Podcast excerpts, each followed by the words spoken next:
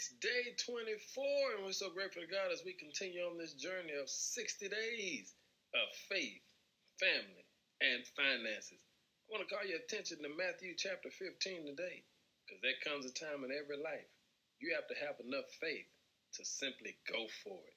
Say it with me go for it. Matthew 15 begins in chapter 22 and says, A Gentile woman who lived there came to him pleading. Have mercy on me, O Lord, son of David, for my daughter is possessed by a demon that torments her severely.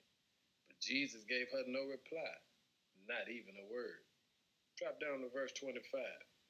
But she came and worshiped him, pleading again, Lord, help me. Verse 26 says, Jesus responded, It isn't right to take food from the children and throw it to the dogs. She replied, That's true, Lord but even dogs are allowed to eat the scraps that fall beneath their master's table. Dear woman, Jesus said to her, Your faith is great. Your request is granted. And her daughter was healed instantly.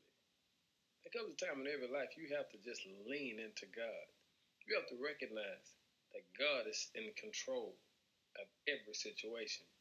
And this woman teaches us you got to know how to surrender your all unto the Lord. She teaches us that when you surrender your all, you'll have enough faith to simply show up. Do you have enough faith to keep showing up? Let's look at the text. She was called a Gentile woman, which simply means she was considered a non believer. But even a non believer understands the power you have when you show up to the master. The struggle can be real for non believers too. But when you stay focused and show up, you'll be amazed at what the Lord will do for you. Let's look at the text. She didn't just show up and stay focused, she went a little bit further. Jesus said to her, Nothing. But even though Jesus said nothing to her, that didn't stop her. That didn't keep her from going after what she was there for. She understood if I'm going to get what I came for, if I'm going to get the healing that my daughter stands in need of, I've got to take this up a notch further. And the Bible says she worshiped him.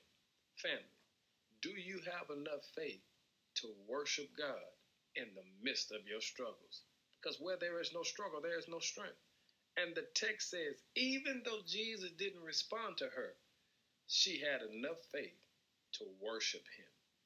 This was a cry of desperation because she understood he had what she needed and she refused to leave being denied. She stayed disciplined because she understood who she was in front of. She was in front of the one that could make all of her dreams come true. Hey, family, I need to challenge you today. You better worship God and stop complaining. You better worship God and get out of your pity party God is available right now, you better start worshiping Him. She teaches us that in the midst of your struggle, in the midst of the silence of God, you better learn how to worship Him. Where there is no struggle, there is no strength. But she also had the strength to speak up. Let's look at the text again because she didn't just worship.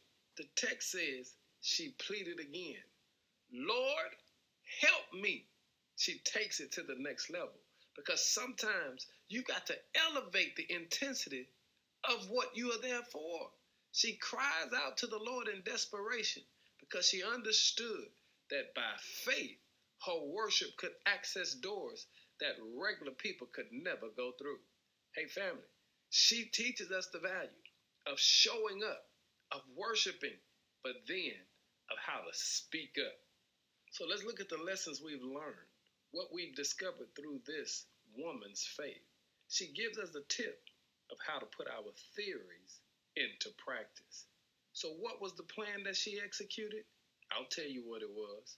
She lets us know that when you show up in faith, God will reward your faith.